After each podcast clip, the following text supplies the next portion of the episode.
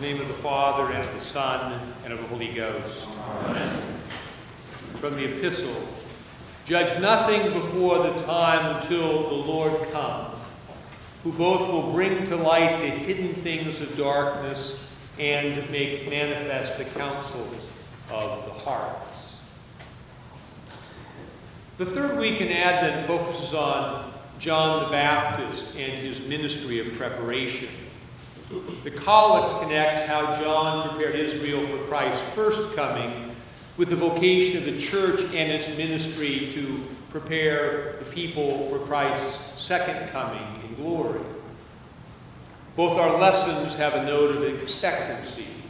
St. Paul waiting for Christ to come and judge the hearts. The Gospel of John waiting in prison for Christ to come and judge his enemies. We prepare for Christ's coming by repentance. To repent is to change. We repent when we stop committing acts of sin and begin to pray and practice the disciplines that begin to detach us from our idols. We repent when we become aware of our selfishness and self-centeredness and begin to reorient our lives around the worship of God and service to others for his sake.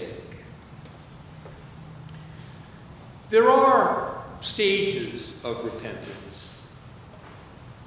The first stage of repentance is to turn away from obvious sins, things like dishonesty in business, sexual immorality, excessive consumption, habitual acts of malice, notable sins of speech like gossip and slander.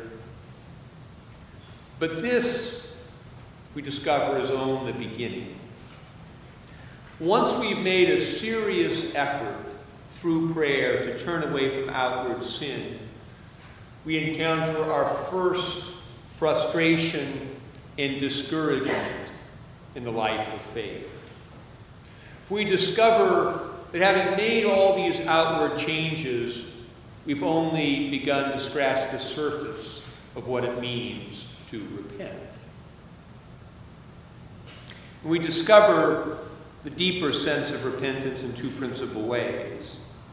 First, we discover that getting rid of the outward behavior does not get rid of the inner desire.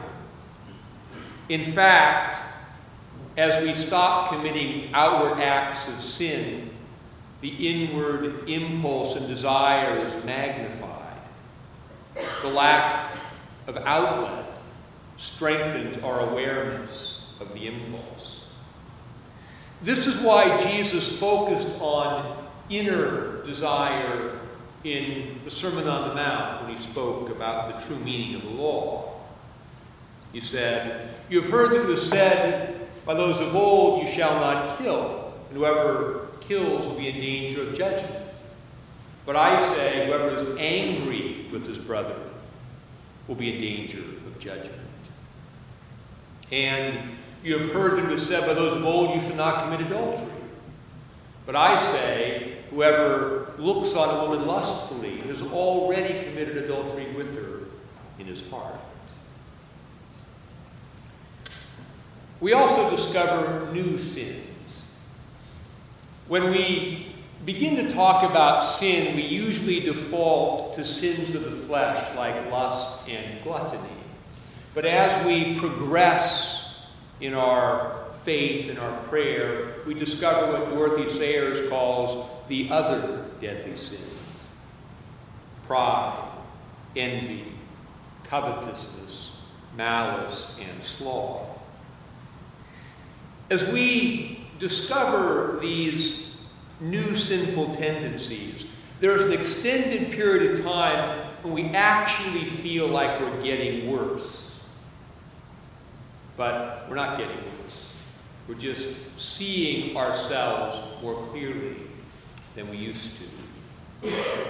When we enter a dimly lit room, It may appear that one or two things are out of place, and it won't take a great deal of effort to clean it up.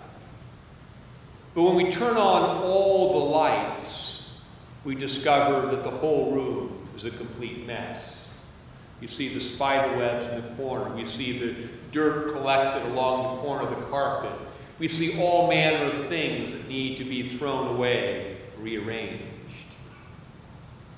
In the early stages of repentance, we examine ourselves in the dim light of the external commandments.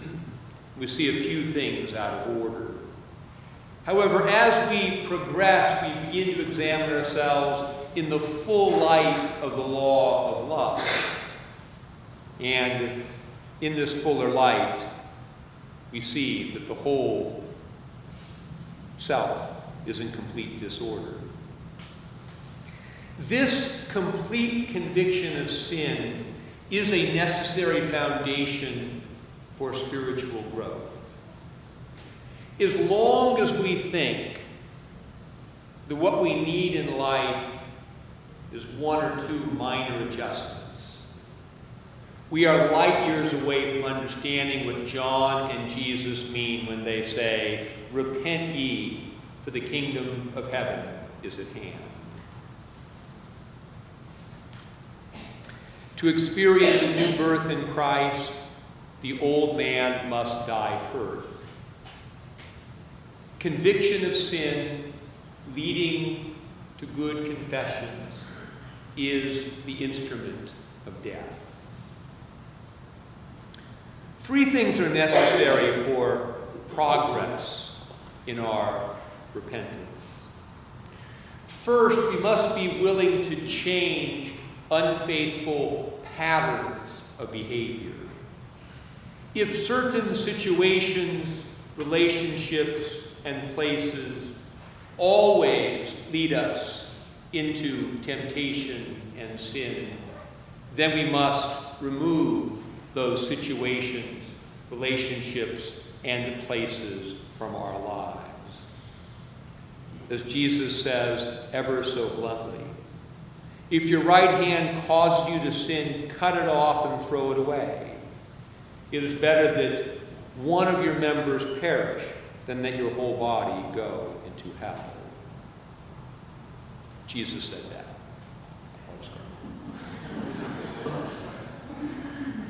Second, we need to begin to develop the various virtues. Sin is merely a perversion of the good that God has given us.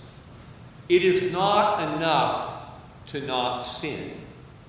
We must cultivate right patterns of thinking and acting. And as we cultivate right patterns of thinking and acting, we find that sin disappears as a natural byproduct. Thus, we overcome pride by the practice of humility. We conquer covetousness as we begin to practice generosity. We defeat envy as we learn contentment and gratitude. We overcome anger as we develop patience and charity. We cultivate virtue by asking God to give us the virtues that we lack, and then by beginning to practice those virtues in our life each day. The third and most important thing that is necessary for progress in repentance is perseverance. We must persevere in our confessions and in the experience of forgiveness that frees us from guilt. Guilt keeps us connected to our old patterns of behavior. And we must persevere in practicing new behavior. It is really and truly practice. We're learning how to be new people, and it takes time to learn. We do not fail in the life of prayer because we struggle and sometimes fall. We fail because we give up the fight. Spiritual growth occurs organically. We plant a seed in the ground that grows into a plant over time as it gets a regular dose of sunlight and water. We give birth to a child, and that child grows into an adult over time as a child is fed and trained in the right way. We plant the seed of the Spirit in a person in baptism, and that person becomes a newborn child of God. That life grows as it is nurtured by the grace of the sacraments, the disciplines of the life of prayer, and the support of the body of Christ. That life will grow as long as we persevere in the disciplines of community and faith. And it will not grow if we don't persevere in those things. Thus, Advent exhorts us not only to repent, but also to continue in our repentance until the Lord comes, who both will bring to light the hidden things of darkness and make manifest the counsels of the hearts. Then we will each receive our praise from God. In the name of the Father, and of the Son, and of the Holy Ghost. Amen.